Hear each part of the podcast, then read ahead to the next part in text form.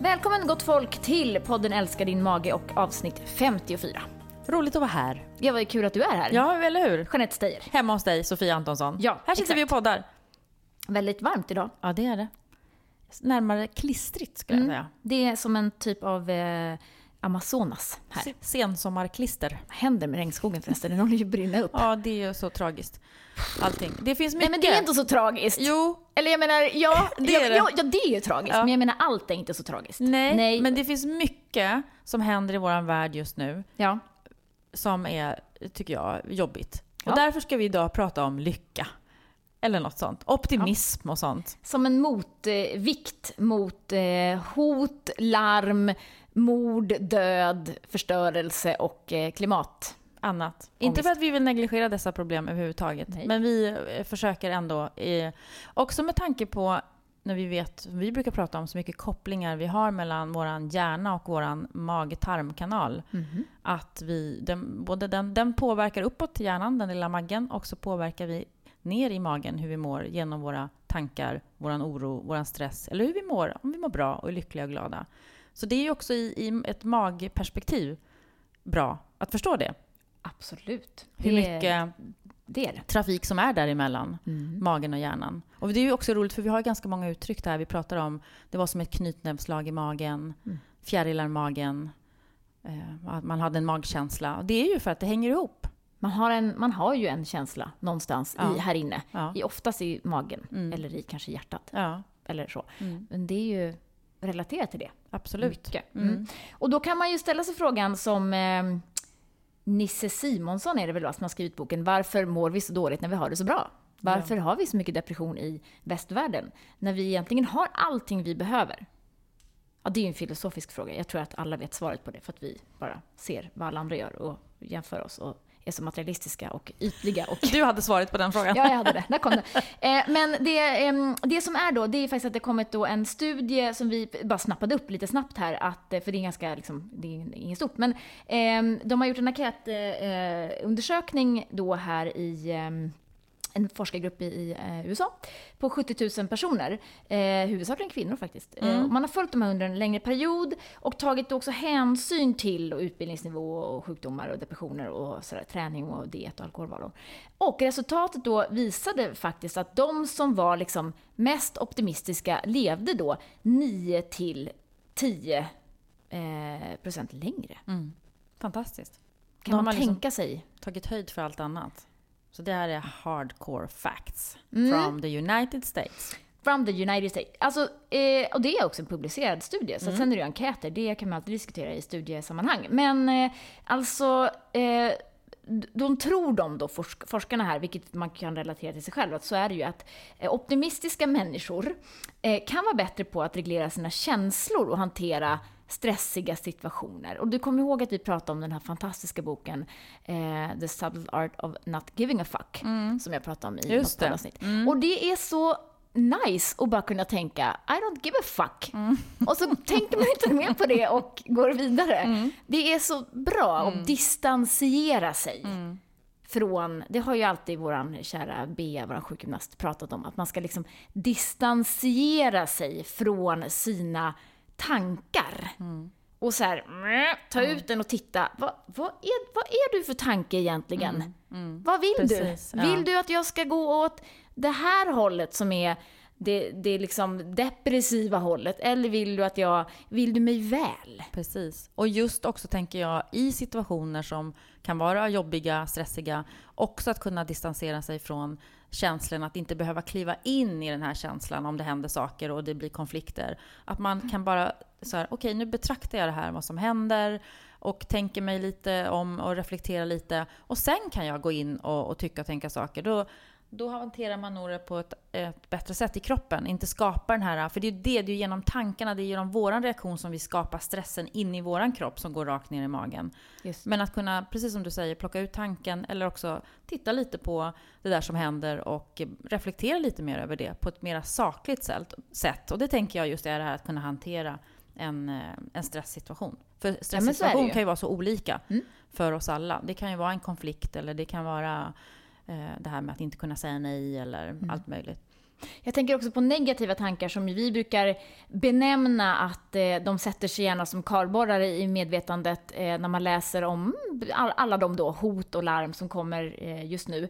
Att man då enligt eh, han som heter eh, Stefan Klein. Eh, nej, mm. inte, ja, det hade jag också. Ja. Men munken som sålde sin Ferrari, ja, okay. eh, Sharma, Robin mm. Sharma. Mm. Eh, han säger ju att eh, man ska byta bild på projektorn. Det vill säga när man tänker på något som är negativt så ska man direkt byta ut den tanken mot något som är positivt. En, mm. en sommaräng med liksom, du vet, någonting som bara får en så här en strand i Thailand eller mm. vad som helst. Mm. Där man känner sig liksom direkt positiv. Mm. Och gör man det tillräckligt många gånger så kommer den där, de där negativa liksom, tidspunkterna och de, de, ja, de sekunderna kanske när man, man kanske uppmärksammar det negativa snabbare och så byter man ut det till något positivt. Mm. Och det är rätt effektivt. Intressant. Ja. Mm. Ja, men för det är väl det man också mer och mer har förstått nu, det där med att vi kan, kan ju faktiskt jobba med att omprogrammera våran hjärna.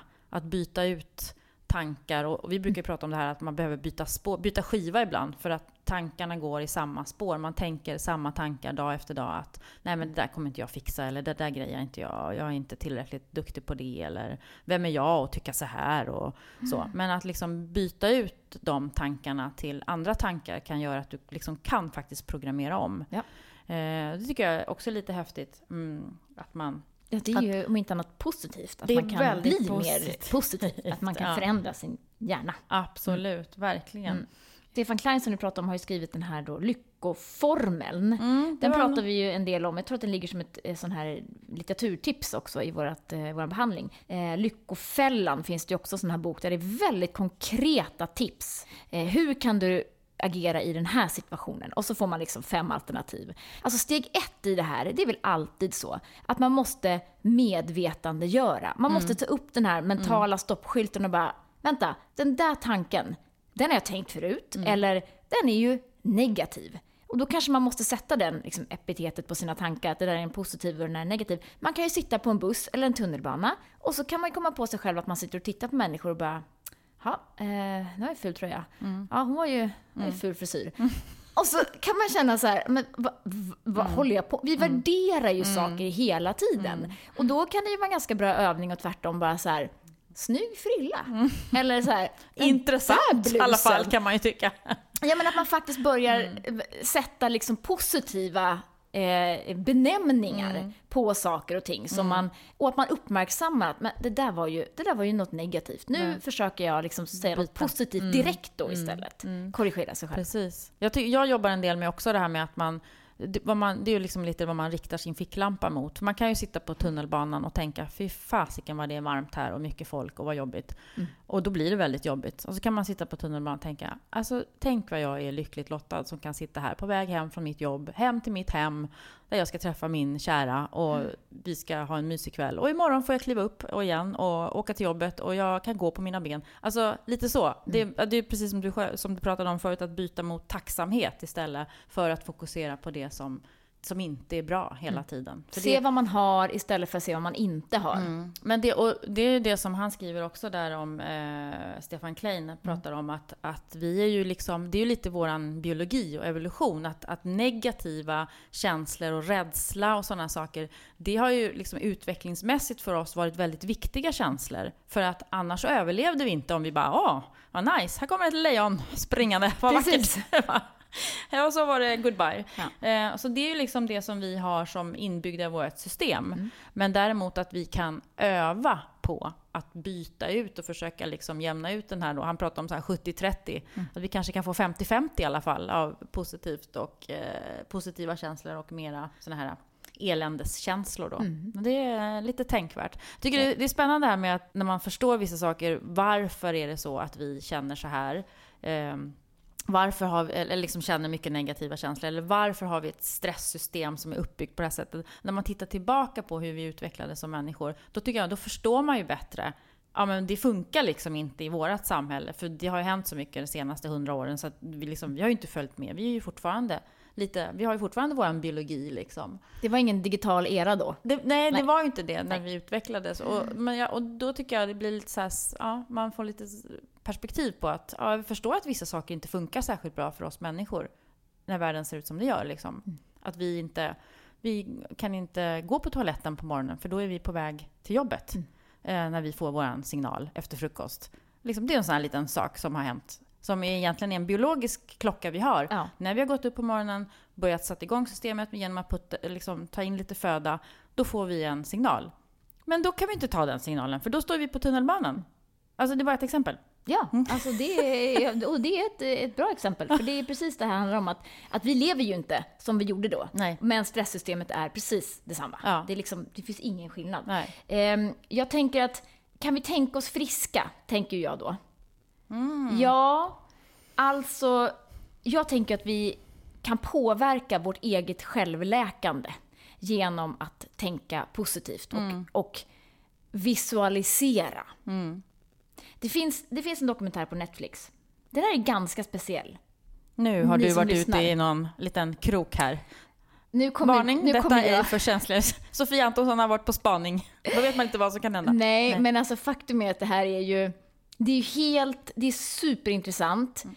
men det rör sig också i hela spektrat till flummigt, det vill säga att vi är sammankopplade alla med samma energi. Mm-hmm. Det är lite det är där det slutar. Ah, liksom. okay, okay. Ja.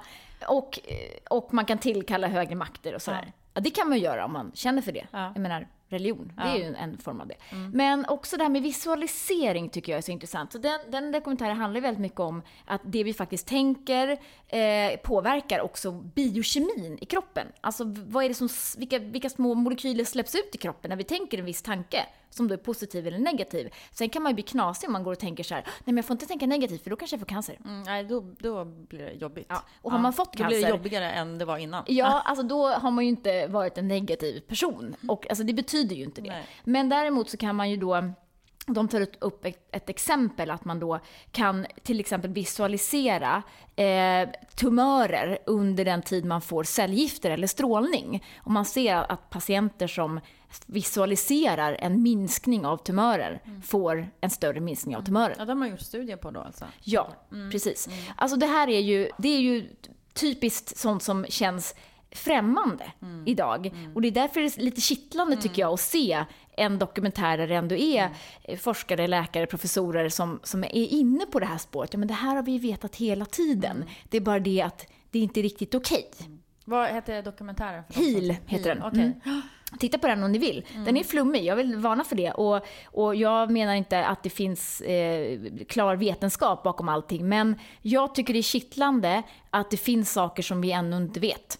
Såklart. Mm. Och det gör det ju. Så, det, det är ju verkligen enormt häftigt tycker mm. jag. Men där kan man ju, det du säger nu kan man ju knyta an bara till det som vi startade med, första, den här studien om optimism. Mm. Att man ser att de som är mer optimistiska människor eh, lever lite längre. Mm. Och då tänker man ju, ja men där är ju kanske en av kopplingarna då mm. att eh, då har man påverkat sin, sin biologi liksom genom mm. sitt sätt att vara och sina tankar. Och Exakt. kanske ha en minskad stress och så vidare och så vidare. Ja, och det har ju lyckan eller att känna sig optimistisk och glad har ju också att göra med, alltså vi gör ju bättre matval när vi mm. känner oss i balans och lyckliga. Mm. Är vi deprimerade och ledsna, då är det lättare att äta dålig mat. Mm. Och dålig mat ökar risken för sjukdom. Mm. Alltså så det finns ju, det är ju det är många liksom länkar i den här kedjan som ju, som ju faktiskt kan påverkas åt det ena eller det andra hållet. Såklart. Hur man nu mm. känner sig i sin, sin sinnesstämning. Mm. Men jag tycker ändå att det är, det är ändå intressant och kan man ta det för vad det är, det vill säga att man tar det som något positivt, att jag faktiskt kan påverka eh, och inte att man får ångest. För det är ju lätt att få ångest mm. när man vet att vissa saker påverkar. Mm. Nu sitter jag här och mår dåligt och mm. tänk om jag blir sjuk nu ja, då. Mm. Det är ju inte riktigt Nej, men det det, det handlar det. om. Då, då blir det ju igen att man fokuserar på fel typ av, av tankar då, utan mm. fokusera på det som, som är bra istället. Mm. Kom du ihåg när vi var till skrattyoga? Jag tänkte på det här med att vara lycklig. Det är också så här som man har pratat om länge, det här med att, mm. att ler man, fake ler man, sätt ja. en penna liksom i, i mellan tänderna så att du är tvungen att le. Då skapar det liksom signaler till hjärnan som tror att man är gladare än vad man är. Ja, det, det, ja men det är jätteintressant. Och skrattyogan var ju, alltså det var ju så roligt som man höll på att skratta ihjäl sig nästan. Ja, för att man kände sig bara så löjlig ja. till en början. Ja, men det och sen med det. Ja. faller man bara in i det här liksom. Och när alla bara skrattar, då, ja. då, då känns det ju väldigt befriande. Mm. Ja, men precis. Man börjar ju med så här, nu gör vi ho, ho, ho, ho. Ja. Och så står alla där ju ho, och så ho. ho, ho, ho. Och så efter ett tag när man har gjort det, ja, men då börjar man, och så tittar jag på dig och så bara börjar jag skratta på riktigt. Och så skrattar du och så skrattar man ännu mer. Ja. Och så skrattar man till slut, tårna trillar. Det var ju helt underbart. Det, det är detsamma som vi pratade om tidigare, om power posture. Mm. Att går man hopsjunken och kommer in i ett rum med, med liksom en liten krum figur, alltså då, då känner man sig inte vidare bra. Men mm. rätar man på sig och trycker upp sin gladpunkt och liksom, mm. här kommer jag. Mm. Ja, då, då är man säkert lite mm. mera glad och positiv. Att man kan lura liksom hjärnan utifrån kroppen. Exakt. För det, det pratar han ju också om i, i artikeln där, att signalen att lycka, det är att vi först börjar med att tänka en bra tanke. Det påverkar våran kropp så att som de här härliga hormonerna frigörs, vi blir lite varmare, vi liksom, det, då börjar kroppen att reagera på tankarna och det är det som skickar signaler upp tillbaks till hjärnan och det är då vi känner lycka. Så det blir liksom en, en spegling nerifrån kroppen som gör att hjärnan nu känner, ja ah, men kroppen är lycklig. Så jag tänker det är väl det som händer då i skrattyoga eller när man sätter ett fejkleende på läpparna och, och drar upp mungiporna. Ja, verkligen. Hjärnan uppfattar det så här, shit hon är, hon är glad. Ja. Bra, nu lever vi lite mer. Nu lever vi lite ja. mer. Vi är sponsrade av Alflorex, det probiotiska kosttillskottet med Bifidobacterium infantis tre fem sex två fyra, som man då i studier har sett faktiskt kunna minska symptomen vid I B S. Bifidobakterier vet vi att eh, den mängden tenderar att vara lite lägre hos personer med I B S. Vi vet också att eh, bifidobakterier kan faktiskt minska inflammationen i tarmen och det är också lite intressant. Samtidigt som de då faktiskt kan hjälpa att bryta ner de här bråkiga FODMAP-fibrerna till viss del. Bifidobakterier ökar också produktionen av smörsyra i tarmen och den är ju också mycket viktigt för en god tarmhälsa. Vill du prova Alflorex så gör gärna det minst fyra veckor och gärna åtta veckor innan du utvärderar. Och du tar den då bäst med mat, gärna lite yoghurt. Prova Alflorex! Vi är också sponsrade av Oats, det fantastiska glutenfria och nyttiga havrebrödet med åttiotre procent havre då som är ren. Det här brödet är förutom då glutenfritt också låg FODMAP och som lite grädde på moset här så är det också låg sockerhalt i det här brödet, vilket ju är fantastiskt bra om man är till exempel diabetiker eller har allmänna problem med att hålla sitt blodsocker på en lämplig nivå under dagen. Det mättar också oerhört bra. Det har vi fått verifierat av alla våra personer nu som faktiskt har testat det här brödet under sommaren här hos oss. Oats hittar du i ICA Maxi-butiker om du bor neråt i Sverige, i söder i Skåneområdet. Gör du inte det så är Oats-brödet på väg ut i butik. Tills dess tycker jag att du smartast går in på oates punkt se, oats punkt se, och där kan du beställa direkt och swisha. hundrafemtio kronor, tre bröd får du hem eh, vid fri frakt och då är det smartast att skiva upp dem på en gång, frys in och sen kan du ta fram och rosta dem så blir det mycket mycket gott och faktiskt då ett nyttigt bröd för alla. Och som vi precis var inne på just det här med att vi vet hur mycket det påverkar den psykiskt att till exempel ha en I B S-mage eller ha problem med magen och såklart även andra sjukdomar också påverkar ju en väldigt mycket om man har sådana. Så har man ju nu sett också gjort en studie där man tittar på sambandet mellan tarmsjukdom och psykisk ohälsa hos barn. En svensk studie. En svensk studie, mm. precis. Och här står det att artikeln är uppdaterad med korrekt förkortning. Just det. Ja. Vem var det som skrev in och ja. talade om att de hade minsann skrivit fel från början? Ja, det var en näsvis dietist.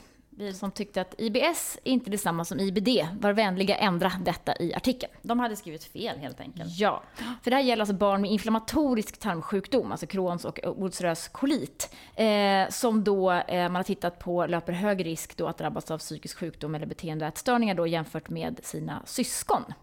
En stor svensk studie faktiskt. Det är intressant. sex tusen individer.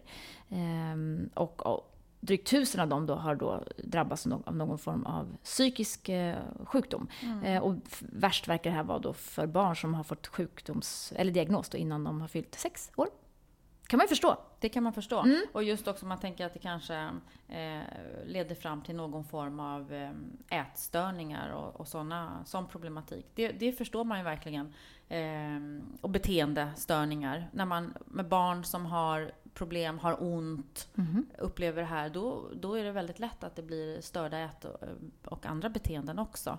För att mm. man försöker ju undvika vissa saker. Man är rädd för att man ska, det ska göra ont när man äter. Och så ja, man verkligen. Äta och... Och, och det som slår mig, som jag ofta hör från patienter som kontaktar oss som har I B D, eftersom vi hjälper många sådana också med, med FODMAP, det är ju att ja, jag har varit hos läkaren och de säger, när jag frågar aktivt, vad kan jag göra med kosten? Ja, det finns ingenting du kan göra, säger läkarna. Och det här är nästan, alltså jag tror inte att jag har mött en enda patient med I B D där läkarna sagt att jo, men det här kan du påverka med kosten. Mm. I B S, där är det ganska ganska utbrett bland läkarna ändå att så här, jo men det här finns hjälp att få inom kosten. Men vi kan ju göra jättemycket för personer med inflammatorisk tarmsjukdom. Mm. Mm. Verkligen, så gå inte, liksom, gå inte på den, ni som sitter där hemma och mår jättedåligt. För jag tänker så här, jag hade en patient här senast, eller flera senaste veckan som har haft det här problemen. Eh, och, och min tanke är så här, när man behandlar någon med I B D eh, så kan vi göra det med FODMAP. Och då går ju de på grundsymptomen, alltså uppblåsthet och gaser och, och avföringsrubbningar. Men det går inte på grundsymptomen, eller grundorsaken rättare sagt, som är inflammation. Men man kan få lindring i symptomen genom FODMAP. Det är viktigt att ja, förstå det. Ja, precis. Mm. Och jag tänker så här, kan jag hjälpa någon att må bättre så att den personen i sig kanske kan minska sin medicinering på något vis. För I B D, det är tunga mediciner, de påverkar en massa olika saker i kroppen, levern bland annat. Eh, och det är ofta livslång behandling. Eh, ulcerös kolit brukar ju vara något snällare, den brukar ju bli bättre ju äldre man blir. Eh, till viss del också eh, Crohns. Men, men det är lång behandling och det är tunga mediciner. Då tänker jag, kan man minska dem bara pyttelite mm. så, är det värt. Så har man ju en, en jättevinst i det. Mm. Mm. Absolut. Ja. Så att jag tänker så här, eh, har ni Crohns och ulcerös kolit så prova gärna FODMAP. För det kan i alla fall minska symptom, men ganska avsevärt. Mm. Mm. Jag sa ju tidigare att man kan tänka sig frisk. Ja. ja. Man kan också äta sig frisk. Nämligen. Om man frågar då eh, läkare och forskare William Li. Just det. Som har skrivit en otroligt trevlig bok som då heter just Ät dig frisk. Det här är en, en forskare eller specialist inom internmedicin och som har då The Angiogenesis Foundation. Mm. Angiogenes då, som står för kärlnybildning. Eh, det är det han det mycket fokuserar på. Ja. Det är det han går igång på mm. här. Ja. Eh, han har ett TED, eh, TED-talk som man kan gå in och lyssna på.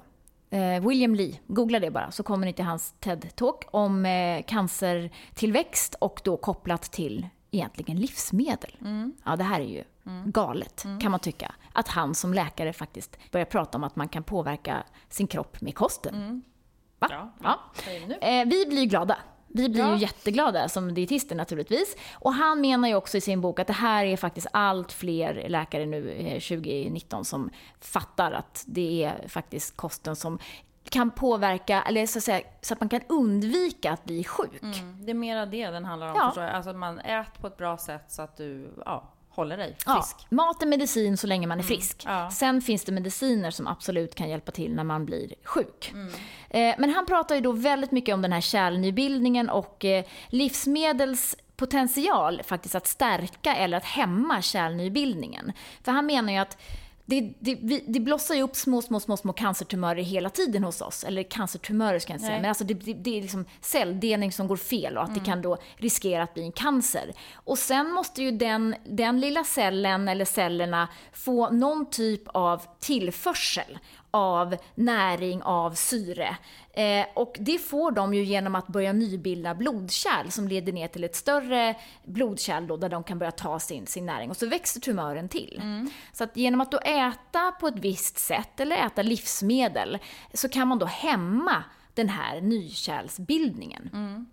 Eh, Man kan också påverka nykärlsbildningen och det kan man ju till exempel tänka sig om man får en stroke eller en, en, ja, någon typ av stopp i en, en, eh, ett blodkärl Kärl. som leder till mm. hjärtat. Mm. Eh, då vill man ju tvärtom att man ska bilda. ha snabbt bilda mm. nya blodkärl så att blodet kan hitta nya vägar mm. runt det här stoppet. Mm.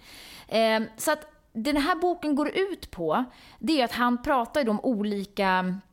olika delar kan man säga. Han pratar om D N A, han pratar om stamceller, eh, han pratar om eh, telomerer som är de här små som liksom pluttarna på, på D N A som man gärna vill då, eh, eller på våra kromosomer rättare sagt, mm. som, som man gärna vill då ska vara långa, mm. men de förkortas mm, eh, av olika anledningar. Ja. Eh, och sen eh, pratar han ju framförallt då också om mikrofloran och immunförsvaret. Så han har delat upp liksom sin bok då i ett antal eh, ja, områden kan mm. man säga. Mm.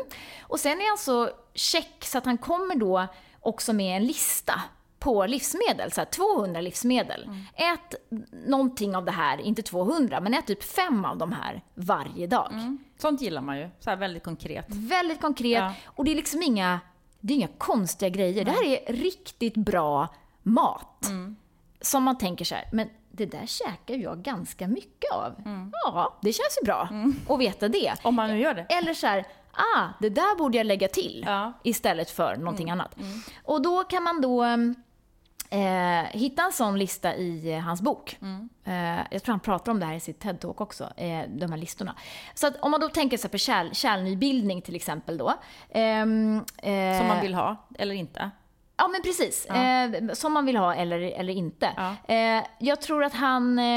Eh, alltså, det ska bildas rätt mängd blodkärl. Det är det som... som om kärlnybildningen ska funka som den, den ska då. Mm. Eh, och, eh, så att det svälter ut mikroskopiska cancerceller.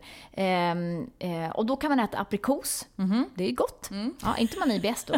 Jag säger max en om dagen. Ja. Ja. Sen är, det. Ja, sen sen är min hink full. Sen är din hink full. Mm. Ja. Björnbär, mm. så där då. Mm. Blåbär. Det är bra. Heja. Heja. Mycket det är FODMAP-vänligt. Ja. Mm. Chiafrön. Ja, det är bra. FODMAP-vänligt. Tummen upp. Mm. Plommon. Mm. Ja. Ja. Kan vara jobbigt för magen. Kan vara jobbigt. Mm. Sojabönor, alltså edamamebönor. I alla fall vad han har på bilden här. Ja, okay. Så jag, jag låtsas som att det är dem jag ska ja. Äta. Mm. Ja. Och sen håller han på så här då. Han pratar om jordgubbar, mörk choklad. Mm. Ja, han pratar om igen. Ja, ja. Vin, mm-hmm. rött vin.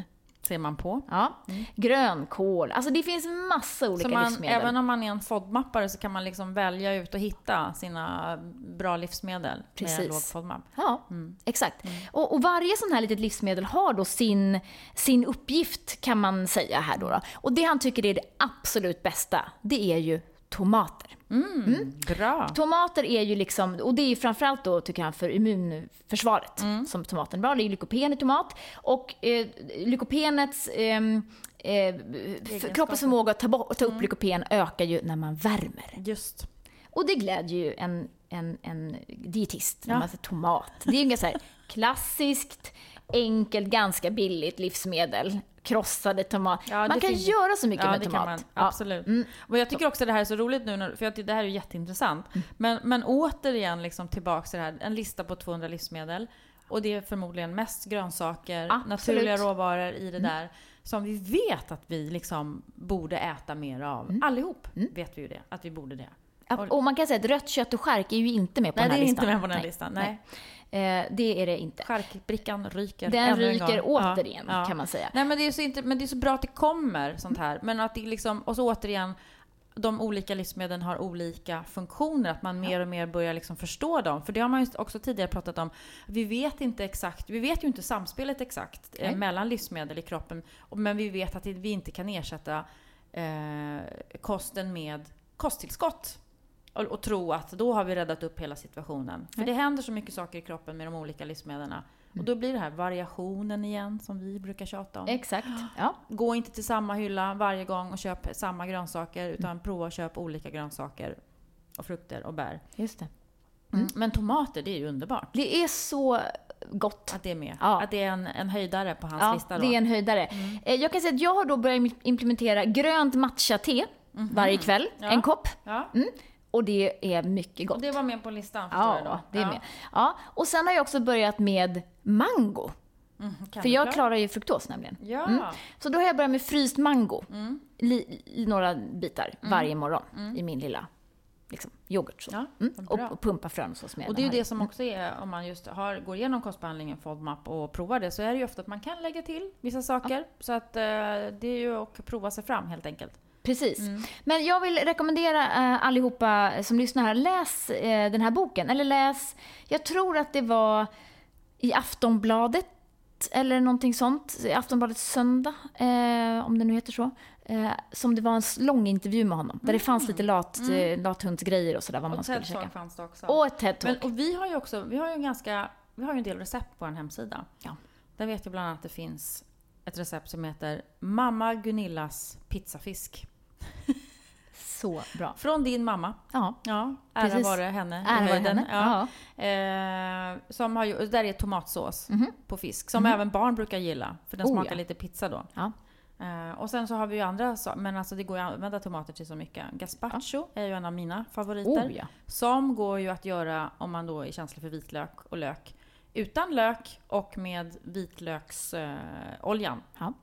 Och då kanske man ska värma upp den där lilla tomaten, alltså passerade tomaten ja. som man använder, eller krossad. Ja, ja men man, jag använder man färsk. Så ja. att den kanske, den är ju lite då, om man säger... Kan man värma upp den först och kyla ner ja, den? Så man får man någon typ av lykopenexplosion i den där.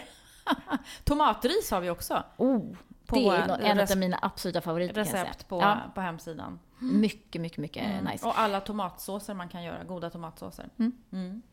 Det, de gillar vi. Och när det gäller torsk så ska vi prata om det nästa vecka. Oh, vilken torsk man ska äta. Spännande. Mm, det, mm. det, det kommer nämligen mm. en liten, en liten, en liten, en liten observandum där.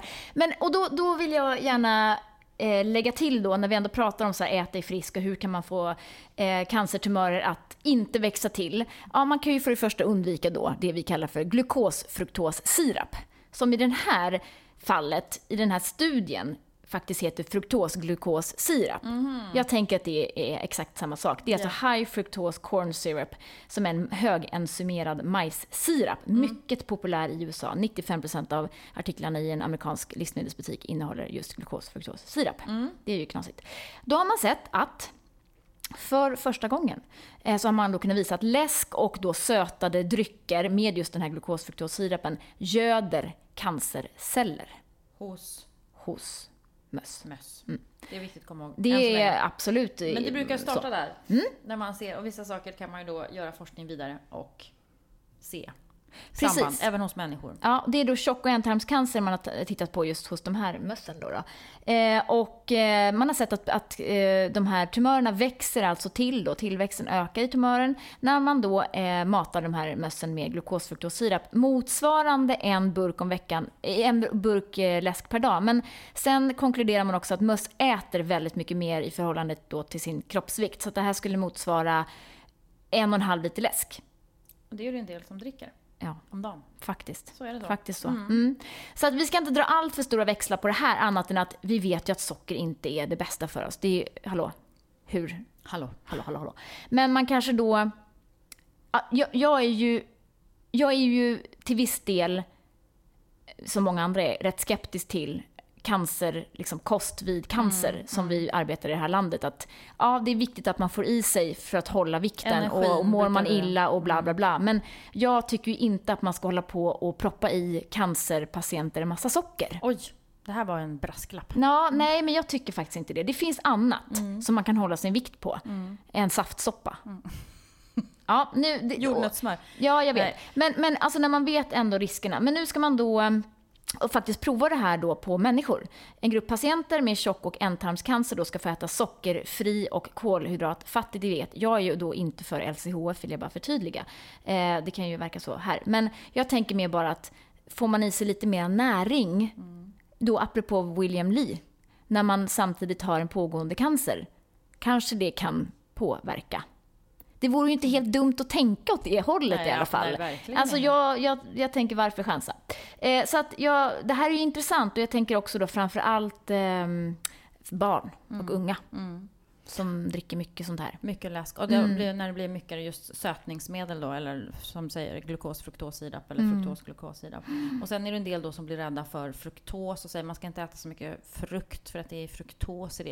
Men ja. det behöver man alltså inte tänka på. Det är svårt att överdosera. Mm. Eh, och sen så eh, den andra parametern är ju de som är lite känsliga för att fruktosen bubblar i magen, men det är en helt annan historia. Absolut. Mm. Eh, och jag, jag vill bara förtydliga att jag inte på något vis är, är liksom rabiat eh, sockermotståndare eh, när det gäller cancerbehandling. Jag har full förståelse för, eh, jag om någon, som har haft en mamma som avled alldeles för tidigt cancer. Mm. Men jag har full förståelse för att man äter det man kan. Man så försöker så gott man kan. Absolut. Det är liksom inte det det handlar om. Men, Men jag tänker att vi behöver vara duktigare på att mm. erbjuda bra alternativ. Det behöver vi nog vara tyvärr inom sjukvården generellt när man ligger på sjukhus. Det är många som går ner ganska mycket i vikt när de ligger på sjukhus ja. för att maten är så eländig. Mm. Men det är en helt annan historia. Ja. Det finns de som jobbar hårt för att det ska bli bättre också. Det gör det. Ja. Det gör det. Men som sagt, se, jag brukar säga så här. Ser ni att det står glukosfruktossira på innehållsförteckningen? Det finns ju i bars och det finns i shakes och i läsk och kakor och i allsköns olika liksom, livsmedel. Välj något annat då, om ja. ni kan. Mm. Finns ett annat alternativ utan så välj det. Ja, och det var väl allt för idag. Vi kommer igenom lite olika ämnen.